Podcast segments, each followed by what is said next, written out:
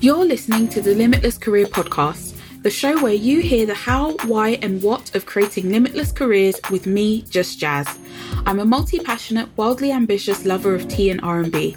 I'm also on a mission to guide more high achievers to the careers and lives they deeply desire through coaching. Yeah, you heard me, desire. No shame or secrets about it. Here, we boldly embrace ambition by owning, being, and doing more in our careers. And in each episode, we break down the barriers to creating something that will make you and everyone you know step back in awe while keeping it simple. So, what are you waiting for? Let's dive into the episode. Welcome to this week's episode of the Limitless Career podcast, where we get to explore lots of ambitious and high achieving careers. And today is no different because I have a guest, Sathya Bala. Hi, Sathya. Hi. How are you today? Uh, I'm good. Uh, just uh, acclimatizing back to work life after a lovely holiday. Um, so, yeah, I haven't started back on the salads yet, but yeah. I ate too much in New York, but I'm good. oh, but that's always good. Like, who, who goes anywhere? Like, I was about to say America, but I'm like, anywhere. Like, the food is the draw. Like, yeah. I think of the food when I'm making the booking. I'm like, what is the cuisine? Do I like it? How good is it where we're staying? Like, what are all of those spots? So I, I totally get it. I totally get it. Yeah. Can you introduce yourself to our listeners? Yeah, sure. Um, well, first of all, I'm very excited to be here with you, Jazz, um, and have this conversation. Uh, yeah, so I'm Sathya Bala. I um, have had a very interesting journey. I think um, I'm kind of a product of many places, both kind of personally and professionally. So I always kind of start with uh, just me. So I self identify as a Sri Lankan Tamil woman. Um, I was born in Singapore, uh, but when I was about three or four, my parents moved to Sydney, Australia, where I grew up. And then in my early 20s, I did the thing that many Aussies do, which was came to London, told my mum I'd be here for 18 months, and I've been here 14 years. Um, Love it, just a little longer yeah, just a little. Um, and yeah, kind of definitely a third culture kid, you know, hybrid cultures, identity crises here and there. Um, but uh, again, someone who I think um, I've never really felt like I've fit into any boxes. So I went down the corporate route of, um, I guess, a safe paying job. But at the age of 16, I wanted to be Alicia Keys. Um, and I still do as much uh, dance as I can, which is something I've done all my life. So, yeah, lots of things. But for me, um, all of that's kind of taken me to where I am now, which is making the shift from the safe uh, world of uh, uh a professionally paid job with an employer to starting my own business uh, to bring mm. kind of various parts of myself together. So that's kind of a bit about me in a nutshell. Amazing. I love that. And one thing, and, and listeners, you'll get this as we go a little bit deeper, but one thing I really appreciate about Sathya is that you create your own spaces. You kind of just rock up to the party with all of the stuff, you stay open, and you and you just create it. And i think that was one thing that we spoke about when we first met is your work with um, my skin my story. Yeah. can you let folks know what that is? Yeah um, so it's something that i'm really proud of and gives me a lot of joy but also um, you know is a lot of work. And perhaps my first real experience with community building and community organizing. Um, to your point, really, I think about three.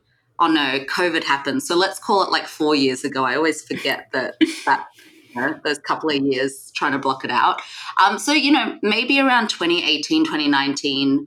I was I'd reached a point where I was I'd done pretty well in my career and I'd kind of slightly consciously or subconsciously had kind of, I guess, been like a role model or tried to coach and support other women, other women of color, because they would gravitate to me and I'd gravitate to them. Because I think mm. use the word space, which I think is really important. There's a lot of spaces where, and it actually doesn't matter who you are, but if you're not of a dominant group, there's a lot of spaces where you might feel like you're the only one or part of a handful. And then what tends to happen is you will kind of cling to each other mm. um, or you, someone's doing something and you'll you kind of gravitate to each other because you're like oh we're one of the few.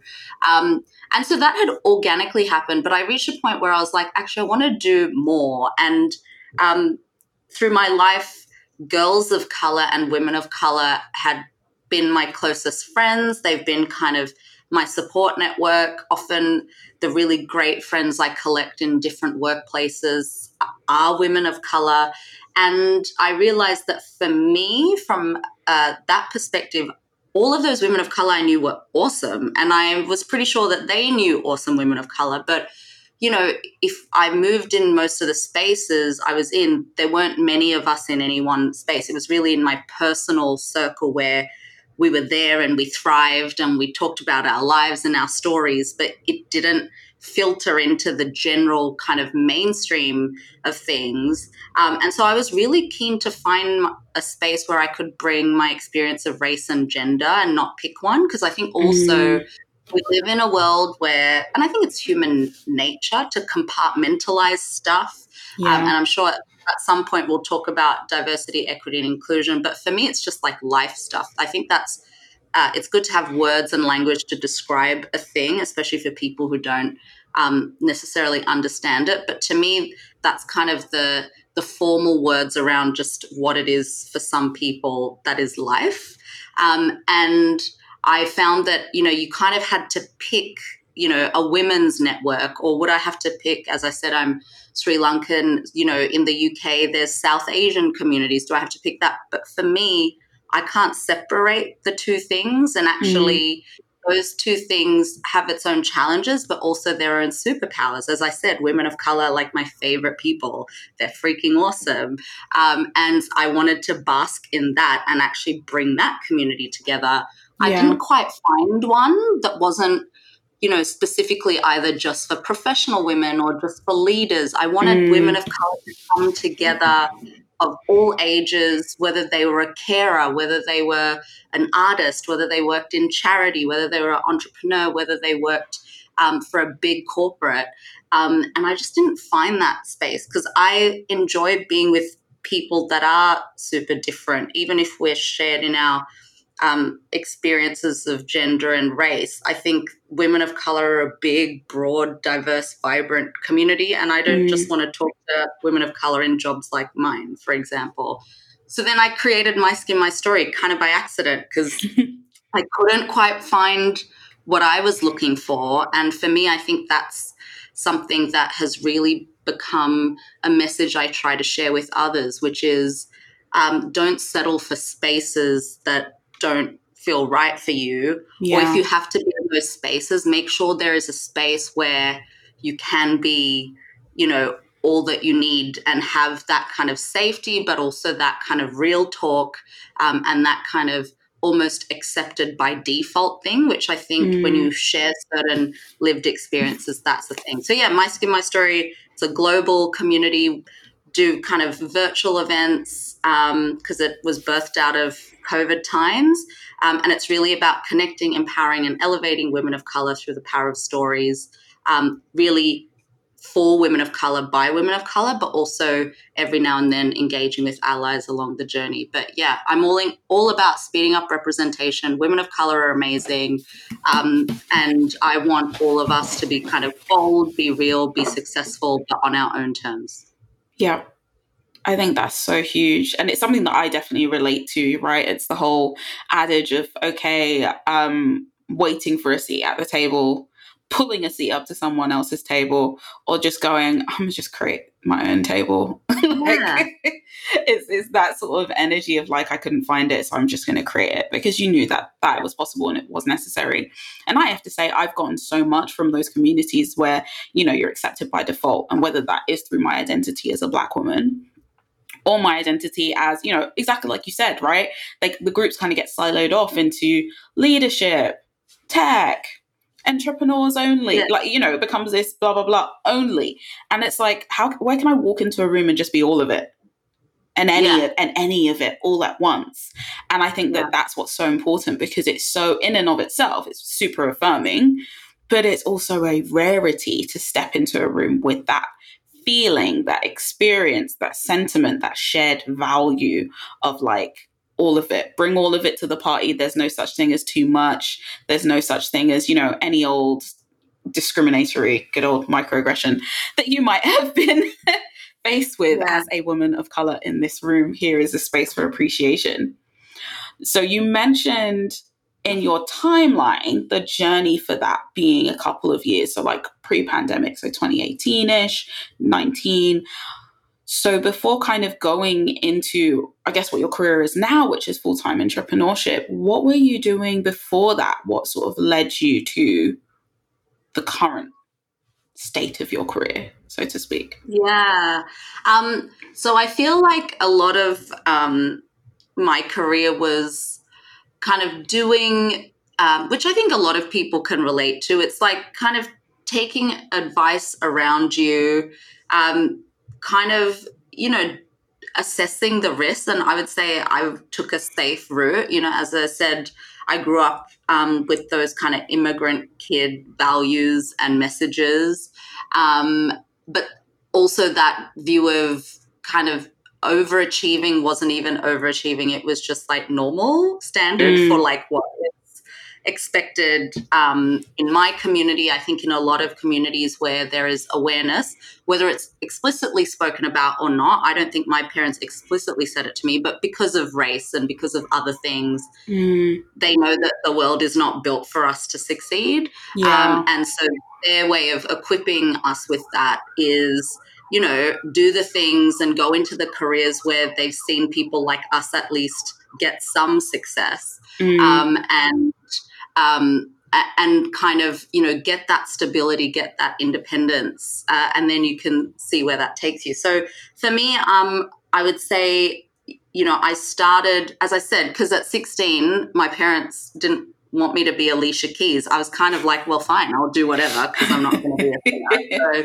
So Sure. So I, I, guess for me, you know, I, I was pretty good at school, um, uh, and I kind of got to that point we can all relate to where you're about to go into university. I didn't really have any idea. I put a bunch of preferences. I got a few options, which I was very lucky for. Um, this is where I think I definitely uh, benefited from a private school education, which was mm. much more affordable at the time and also in Sydney there's like more layers. We were in quite a multicultural kind of um, inner city uh, private yeah. school as opposed to the posh ones um, that are on the water side or whatever, where you can see the harbour bridge. Wow. Um, so yeah, even it's like there are levels, and that was not our level. Ours was like. Thank you for clarifying that, though, because like growing up in the UK, you say private school, and I I applied to two private schools for secondary school, but because I didn't get the scholarships, it just wasn't an option. So they yeah. are like sprawling greens. You know, you drive past it and it's like, what is this? A castle, a manor house? So that's what I think of. I think of the extremes yeah. of like public school and private. And maybe you've got like grammar in between that looks like a private school, but is, you know, a little bit more accessible. Exactly. And then you've got the faith schools in between. But when you say private school, it definitely goes all the way to this five star resort looking situation. Yeah, no. But ours is probably, and this is why I think, uh, I'm sure we'll stumble on many topics, but this is where I think in Australia, I really appreciate, I mean, sure, class is a thing. It's probably more mm. socioeconomic, whereas I feel like class and lack of mobility within classes is like way more of a straight jacket here in yeah. the UK. And and actually, it's by living in the UK, I've been able to reflect on my upbringing and first of all recognize that I've had pretty much a middle class upbringing, even though um, my dad had relatively humble beginnings. Mm. I never had to really worry about money. Um, and I got to go to a good school, but it was probably on par of a faith school because it was a Christian school. It was in still a part of um, Sydney that has a, quite a big ethnic population.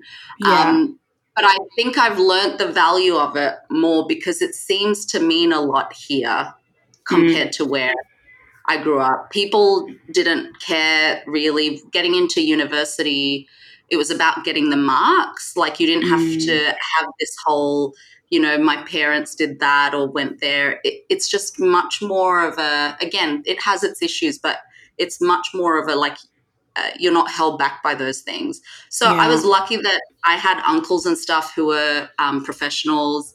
I was like clueless, didn't know what I wanted to do.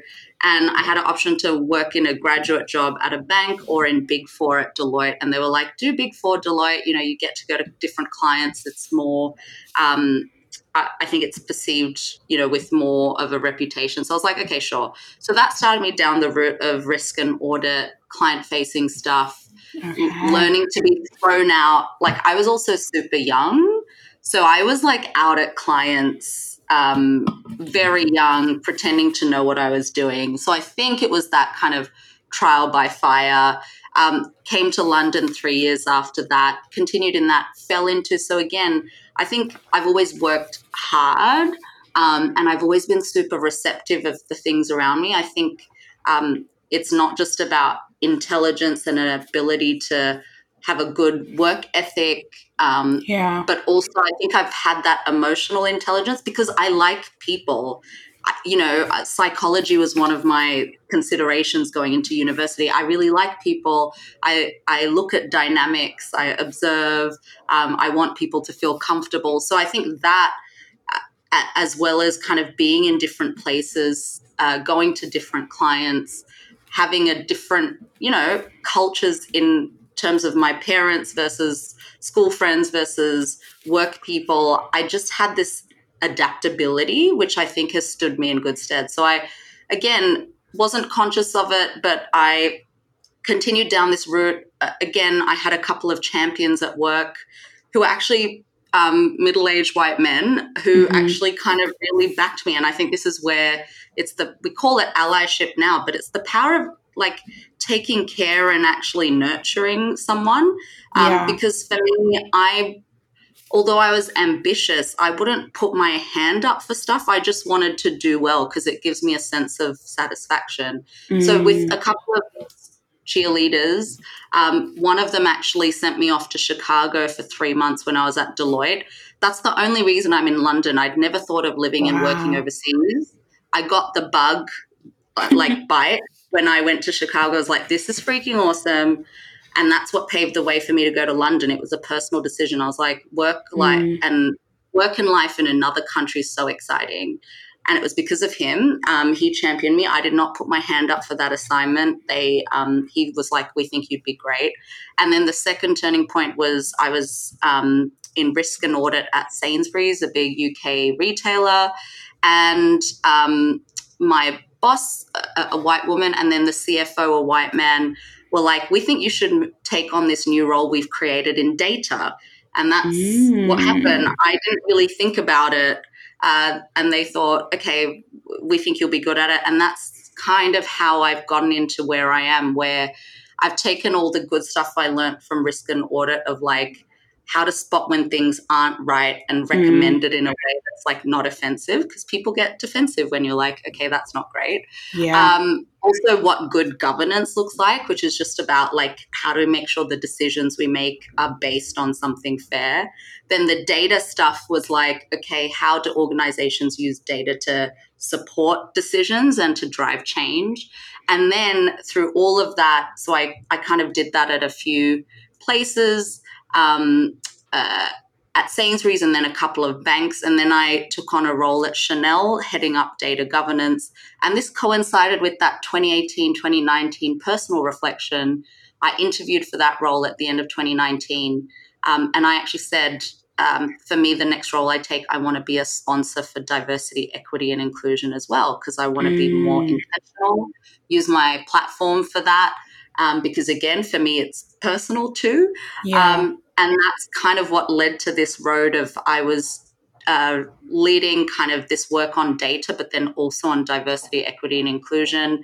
I'd launched My Skin, My Story in 2020 as well, which kind of really focused on stories and um, empowerment and um, really um, uplifting communities. And that's what led me to to leave that safe world and start my own business, True Change, which is actually about working with organizations to build a more equitable world through data, diversity, equity, inclusion, and stories. So that's how the three things have come together. All come together. Oh my gosh, amazing. wow. I just just hearing you speak, it's like a door opens another door, and it, I just keep going back to your uncle. like yeah. having people in our lives that can have those candid conversations. Like I've got a cousin like that um, who's super transparent about his career growth and not in the sense of, oh, I got another promotion, but in the sense of, you know, I took an opportunity and decided to be self employed because it was more like tax advantageous, or, you know, I'm looking for investments, or, you know, here's what my day rate is. Like, what? mind blown. But being able yeah. to actually take that holistic view to kind of say, what do you want from your life? If you want to travel, this is a great career. If you want to stay in one place, again, there's nothing wrong with that. This could be a great career. Like, alternatively, or these are different organizations that are more prominent where we grew up and different things like that. I think it's so important to have that transparency. But I think also for those listening and to myself, because it's occasionally good to talk to yourself, yeah. remembering how important it is for us to then pass that on when we get there as well. So, like the little nuggets that we take for granted, um, even just the way that we approach looking for opportunities ourselves, right? And the mindset of, okay, I'll try something new or or I won't, or actually it's London for me. Like even the backstory to that can be so valuable to to our peers or to those who are kind of uh, you know, a few steps behind us in this career sort of journey. What has been the most challenging part of all of this for you, though? Because I feel I'm conscious we've got the highlight reel, right? But it, I don't know. Like, I've never worked anywhere that isn't the UK. Like, I've traveled for business. Yeah. The longest I've stayed is two weeks. And then I get on the yeah. flight and come back. So, uh, like, what have been, and it doesn't necessarily need to be the travel. You could turn to me and yeah. go, Jazz, travel was all good. But what were some of the challenges that you encountered and overcame as you, you built your career? Yeah, so I think, I mean, there was one cultural element of like coming here. Although I will say, like, Australia to UK, it's probably the least painful mm-hmm. culturally in terms of there is similar kind of sensibilities in the two places. But so, I mean, right off the bat, I came here and I started working at Barclays in audit. And the, the first three months, I kept hearing people mention to me, and in Australia, this would be a compliment.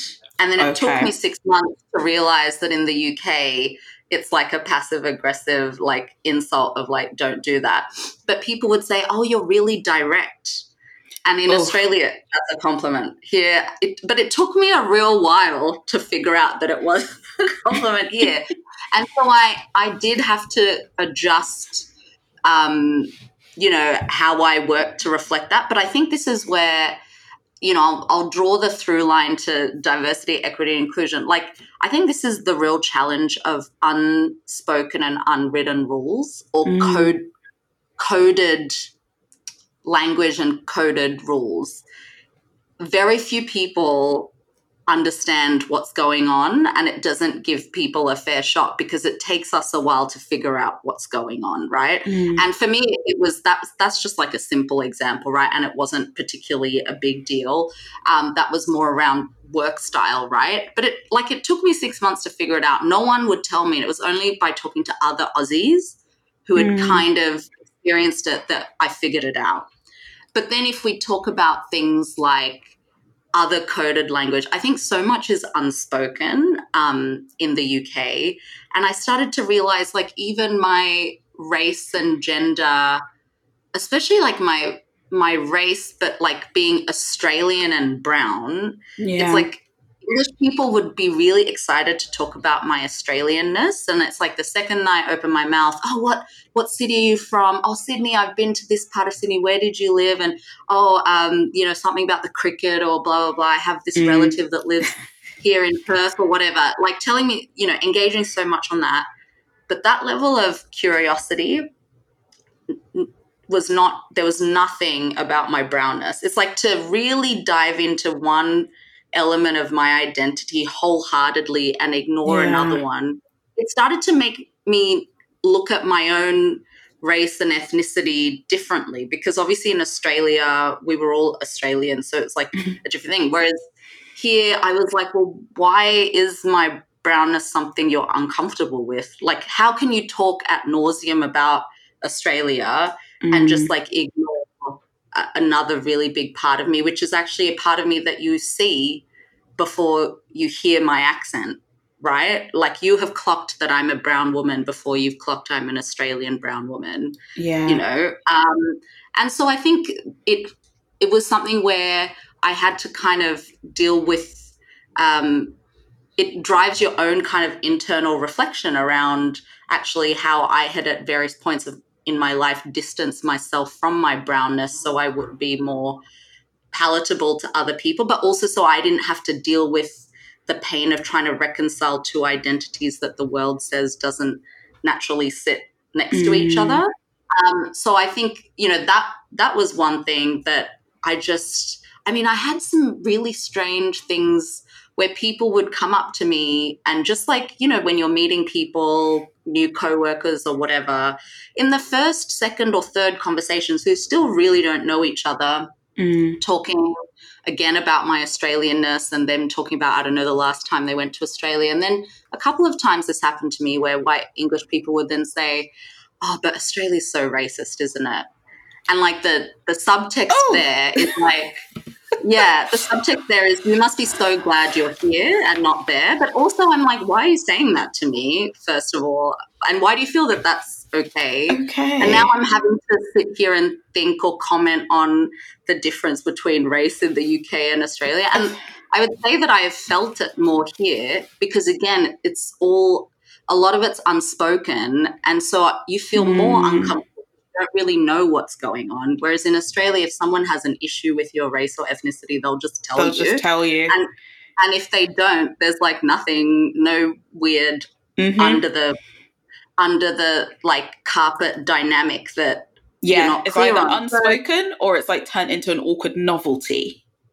Yeah, like, and and hmm. so I think that was yeah, I think that was something that um, in again i've turned that into a positive where this has just made me hyper aware of not just my situation but how all types of people who are othered in some way like how it can be different where you navigate. I think also other points in my career i mean i've had um, i'm used to like doing well and mm. you know that high achiever thing is like when you fail you really like beat yourself up right? Mm-hmm. Because it's like, first of all, you're not used to it and it feels like the end of the world.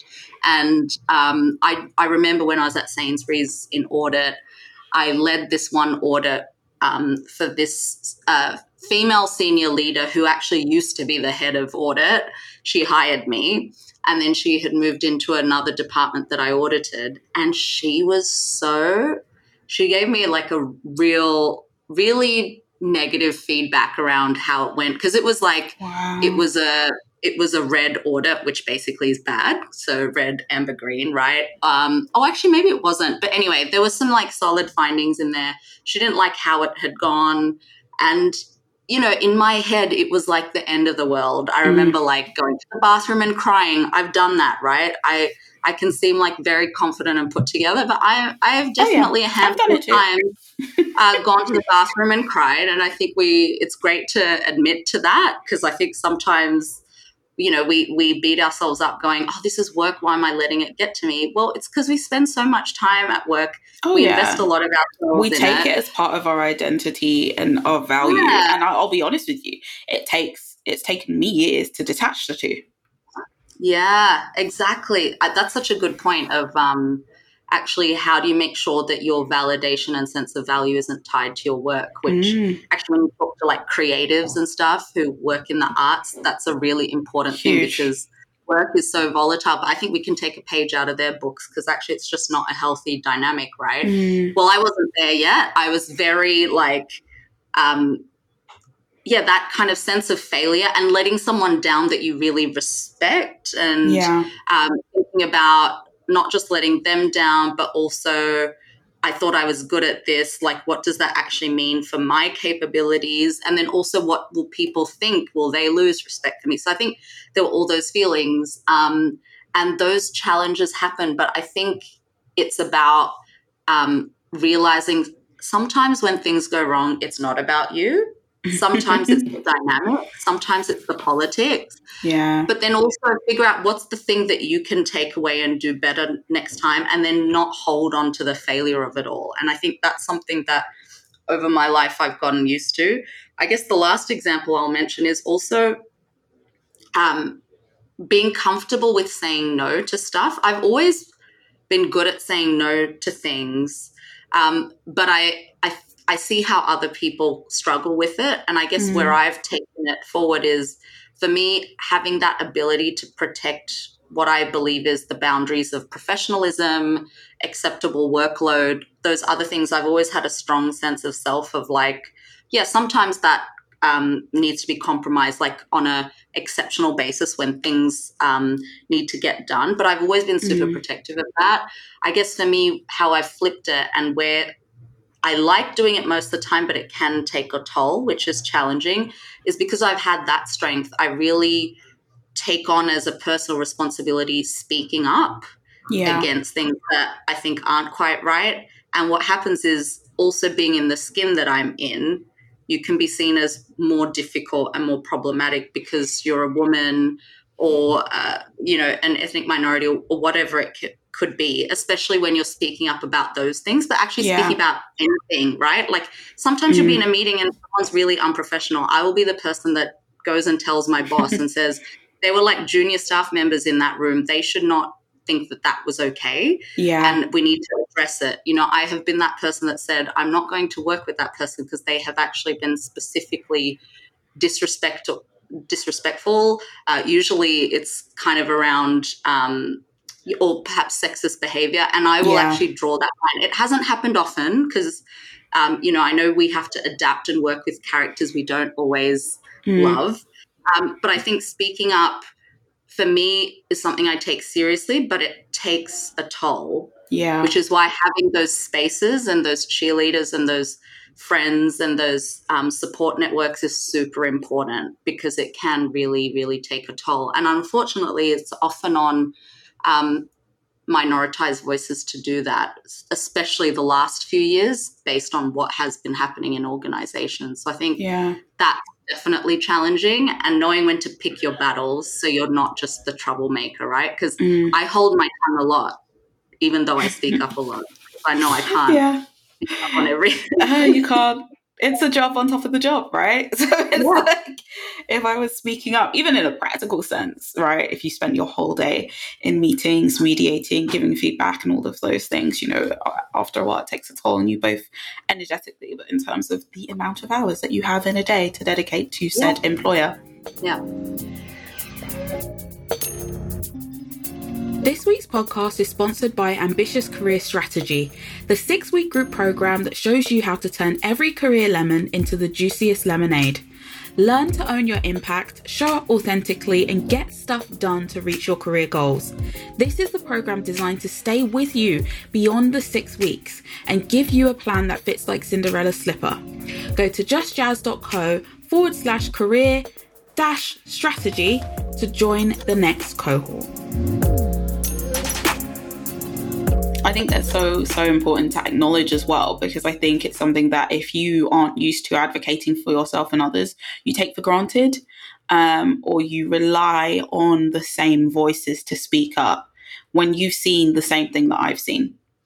Yeah. And this is not me saying that it's not difficult to get comfortable or confident enough to do that.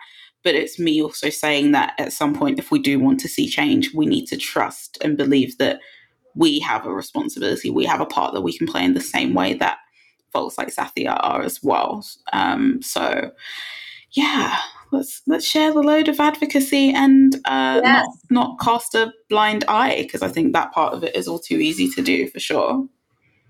Yeah, definitely. Yeah, I think that's also one thing. Kind of going back to just you kind of going into data. That's another thing when we first met that we kind of connected around because I never expected myself working anywhere near any data. Um, but I spend my days talking about product analytics and data and trends, and the people behind the data has always been a huge thing that has helped me kind of wrap my mind around it. Whereas, sort of traditional math, as it was introduced to me in school, we did not get along in any way, shape, or form, like whatsoever.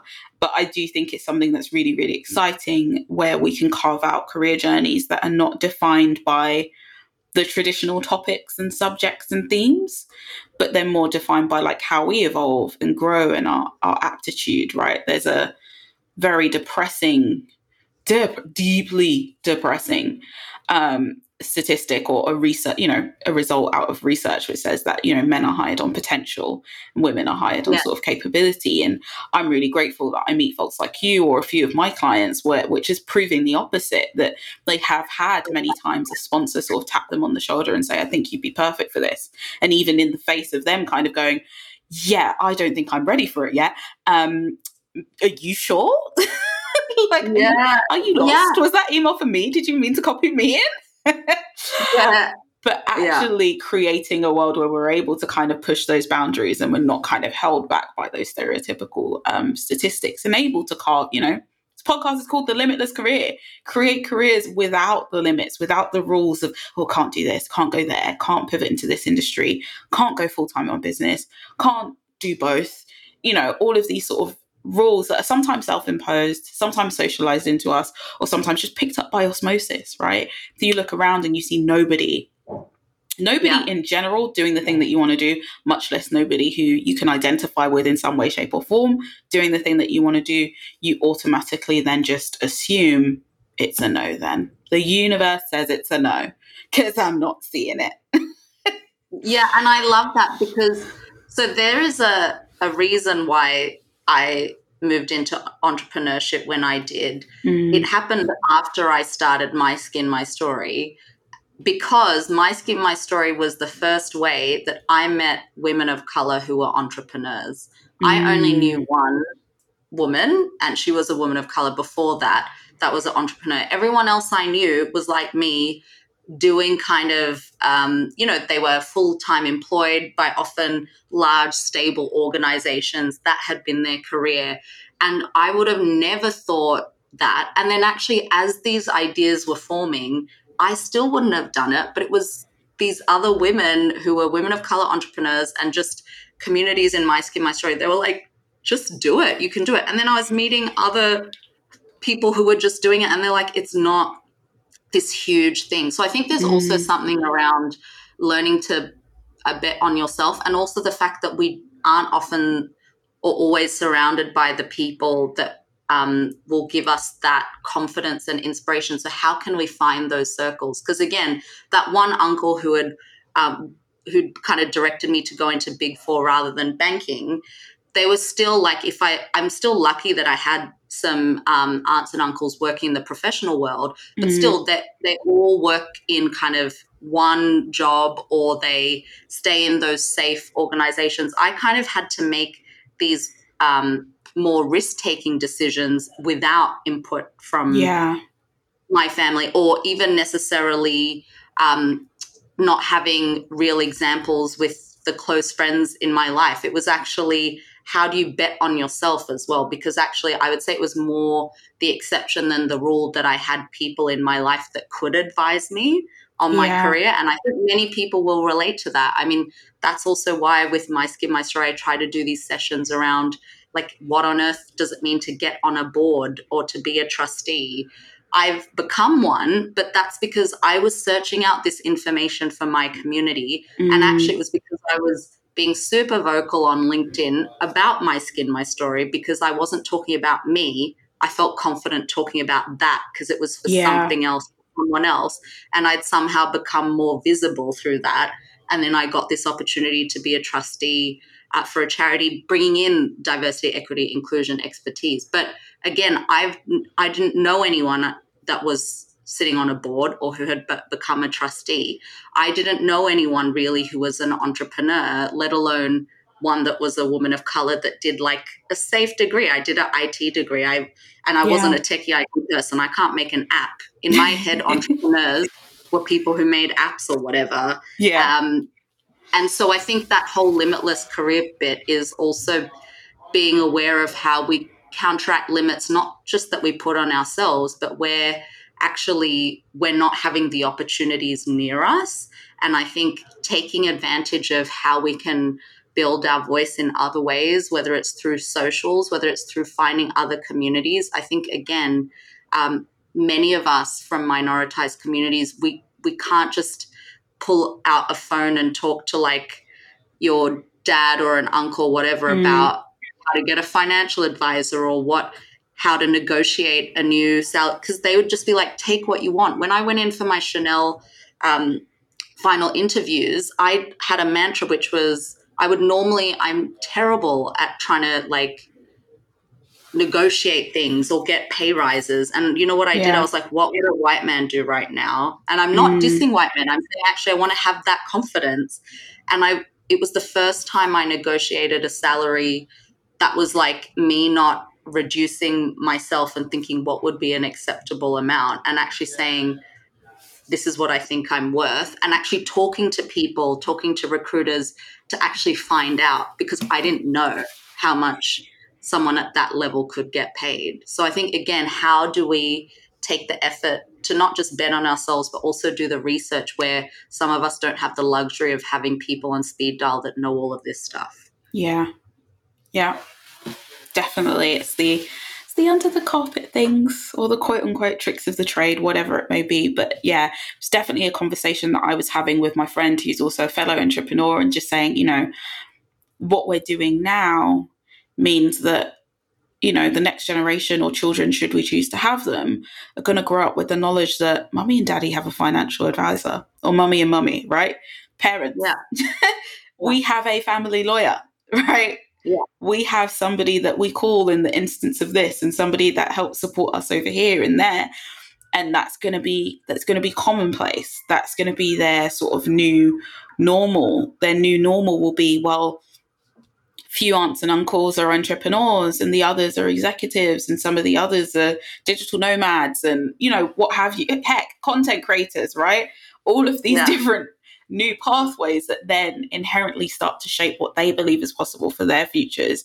And I think that that's something that's really, really exciting. And that happens by us proactively sharing that insight and that information. Quite often, we that then becomes another one of the things that we take for granted that, oh, yeah, I, I do I do have the details of an accountant you can trust, or you know, or somebody yeah. can help you just get some simple contracts and won't charge an arm and a leg, won't talk to yeah. you in legalese, won't you know confiscate kind of what is actually happening and will deliver a good service. And it's, yeah. Wow. And also just ask each, start asking each other what we're getting paid. Like, mm. honestly, I think there's just so much stuff where, um, I think keeping stuff private doesn't really help a lot of people. Again, you need to find the people that you trust and things like that. But I think mm. some simple stuff of like, as you say, good accountants, like how do you approach having a conversation around pay with your boss? Like, if you feel uncomfortable, ask your friends, do we ever have these conversations? I feel like yeah. we don't.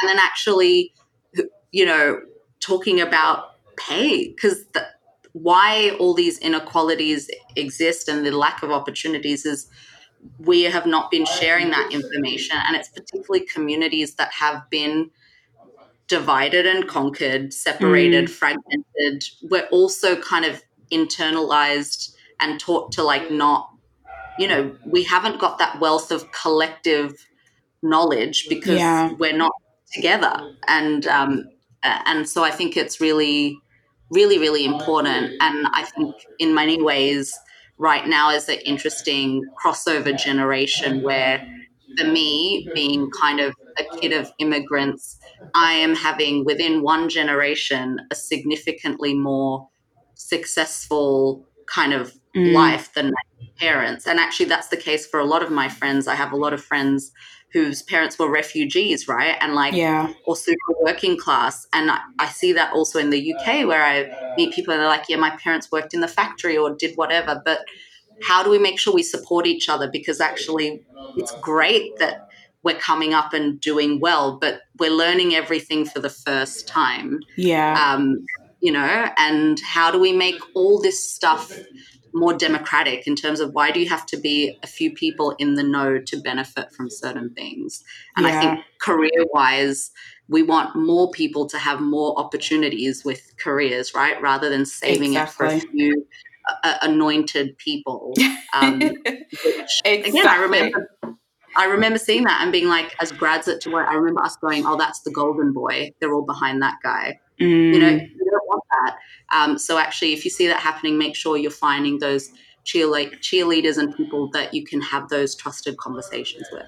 A hundred percent. And I would even kind of go as far as saying, like, even from an employer standpoint, when I speak with recruiters, L and D professionals, HR partners, they want the applications. they yeah. want the talent. They do not want to feel like I'm choosing between two of the same candidates over and over again. They really want to be introduced to new talent. They want to see those skills and those strengths. So I would say to anybody who's applying for roles at the moment that's listening, just go for it. You legit have nothing to lose. Put yourself forward because you could be exactly who they are looking for. Um, and we, you know, we can't it's a two-way street right we can't have all these organizations yeah. saying i want to hire diverse talent we want to be a more inclusive place and all of that stuff and then the opportunities pop up and we don't apply and when i say the opportunities pop up i'm not even talking about some special diversifying the pipeline program i'm just talking yeah. about the regular regular application that is yeah. there with the algorithm behind it that will not discriminate against you and the human behind it that's being more conscious about how they make decisions they are waiting. They are actually just waiting. Um, and in that sense, we can get to a space where there's not one or two of us in the room, or, you know, and whatever us is for you. But we can show up and be in those spaces um, and open those doors. Yeah. And again, where we have those moments of crisis of self confidence where we're like, I don't know if I want to do this get mm. on the mm. phone with one of your friends or cheerleaders that always bigs you up and get that push. do not be afraid to. I feel like we never ask our friends. I've started to do this now with some of my girlfriends where it's like actually ask someone to have a look at your CV. Just mm. cast a second eye Like, why don't we do that for each other? It's like, oh, work is a separate thing, but it can be as simple as that. If you're not as confident, you know, yeah. do that. How can you use um, each other to kind of support and um, push each other up. I think there's there's we don't have to feel bad about it. Is I think my only mm. point here. I think we always felt a bit like oh I don't want to burden someone with questions about this or that, and it's like people want to help. You know, yeah. usually people are glad to do it. Um, so don't be afraid to ask. I think is also part of that. Yeah, that's huge. What's your career teaching you right now?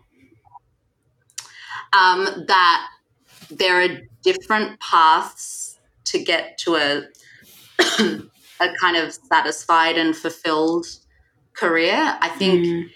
um, for me right now, I'm able to align what I'm good at with what I'm passionate with, yeah. with like a higher purpose, so that it's not to say that there aren't hard moments. Um, I'm sure lots of entrepreneurs will say it's more challenging than having a day job, but it's because I've got the passion, the purpose, and you know I'm work playing to my strengths in terms of skills.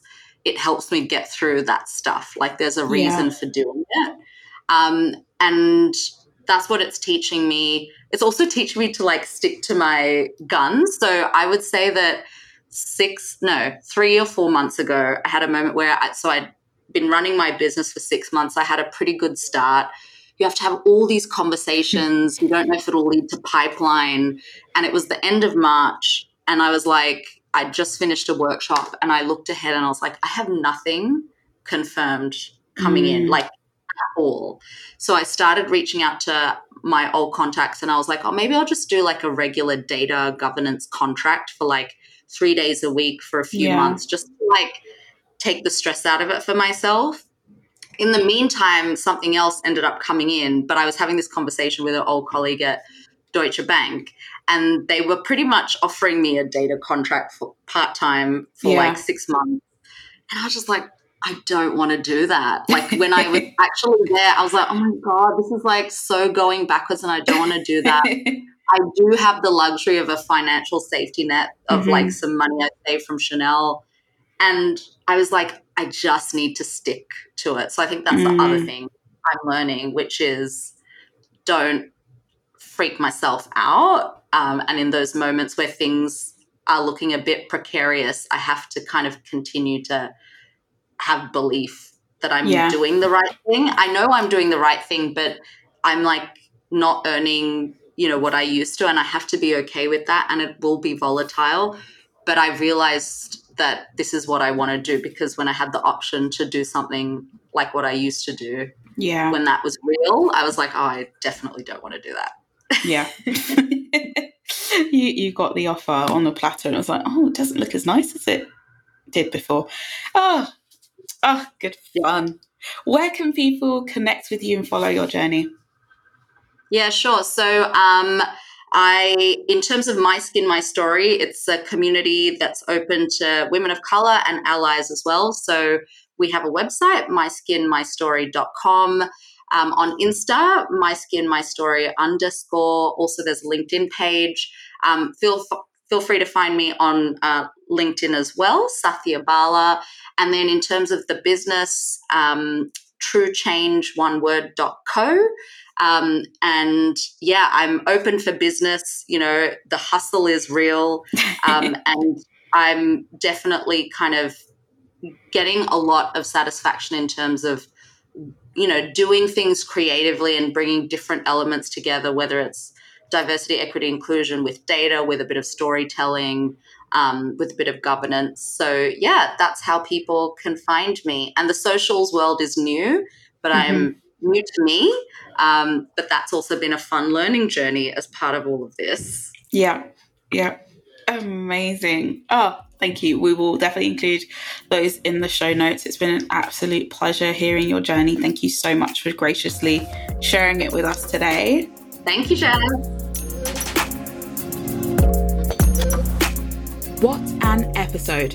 Want to continue the conversation? Join the Limitless Letter to get weekly resources for your high achieving career in a place where we all get what it means to embrace ambition and declare your desires. Go to justjazz.co forward slash join, and I'll see you there.